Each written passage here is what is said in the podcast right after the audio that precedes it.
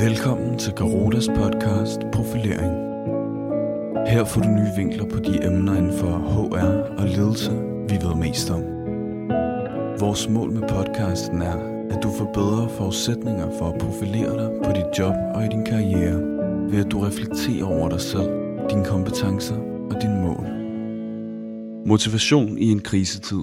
I øjeblikket er der naturlig nok et særligt stort fokus på, hvordan vi fastholder motivation i en krisetid.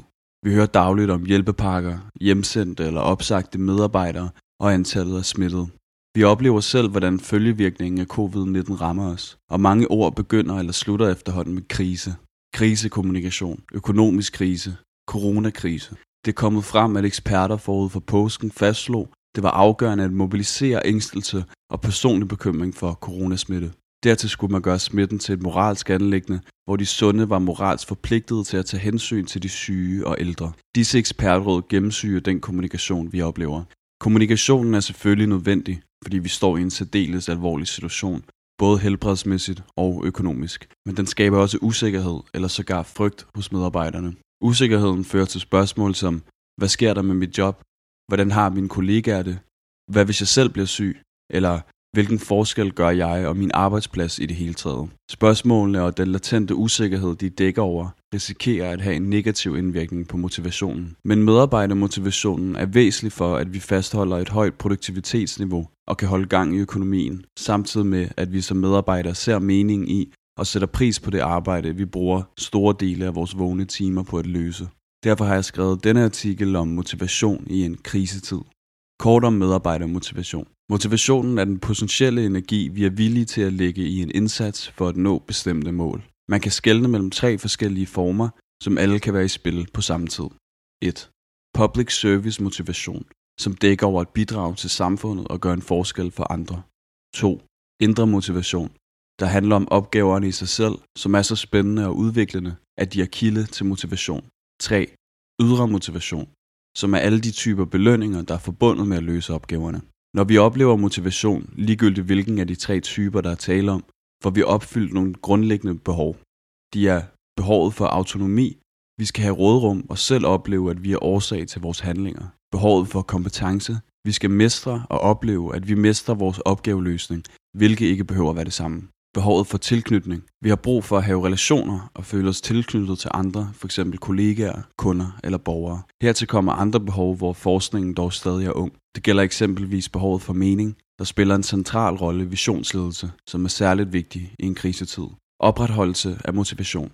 Når vi som ledere eller HR-konsulenter arbejder med at opretholde motivation i en krisetid, skal vi ofte tage udgangspunkt i de første to motivationstyper, fordi det vil være hasarderet at risikere likviditeten ved at udlade bonusser eller lønforhøjelser, der er typiske dele af den ydre motivation. Samtidig sender det et uheldigt signal til de eventuelt hjemsendte eller opsagte medarbejdere at tilbyde flere penge til dem, der er tilbage på arbejdspladsen. I stedet skal vi skabe rammer, hvor medarbejderne mærker, at de bidrager til samfundet og gør en forskel for andre.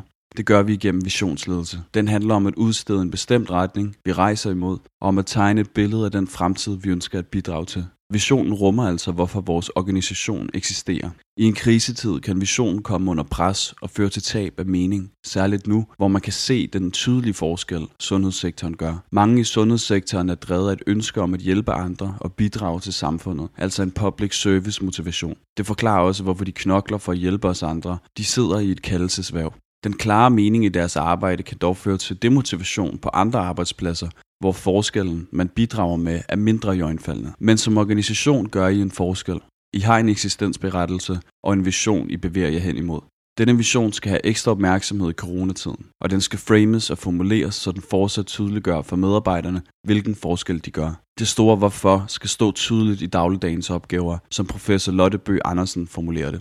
Visionen som pejlemærke. Visionen opfylder behovet for mening og fungerer desuden som et pejlemærke for, hvilke opgaver, der er vigtigst at løse, og i hvilken rækkefølge. Visionen giver altså mulighed for, at medarbejderne kan arbejde autonomt og udnytte deres kompetencer inden for de givende rammer. Det kræver selvfølgelig tillid fra lederen, og at han er i stand til at samle medarbejderne i et fællesskab, hvor de sammen, behovet for tilknytning, bidrager til fælles mål. For at nå målene kræver det, at lederen etablerer og afstemmer rammerne for, at hver eneste medarbejder fortsat tilfører værdi under krisen, og at de føler, at de gør en positiv forskel for andre og for samfundet. Dertil kommer, at de skal have konkret og anerkendende feedback på både indsatser og resultater. Motivationen i en krisetid hviler altså, ligesom motivation generelt gør, på behovet for mening, autonomi, kompetence og tilknytning. I en krisetid bør man dog rette mere af sin opmærksomhed mod visionsledelse, at i tale sætte positiv værdiskabelse, samt at give mere anerkendende feedback, end man normalt gør. I forlængelse af disse afsluttende råd vil jeg minde om en typisk fejl, nemlig at man utilsigtet tager udgangspunkt i sig selv og sin egen motivationsprofil, når man leder andre. Dette kan man undgå gennem større selvindsigt og viden om sine medarbejdere. Tak fordi du lyttede til dette afsnit af podcasten Profilering fra Garuda. Hvis du vil have mere viden om HR og ledelse, så lyt med næste gang.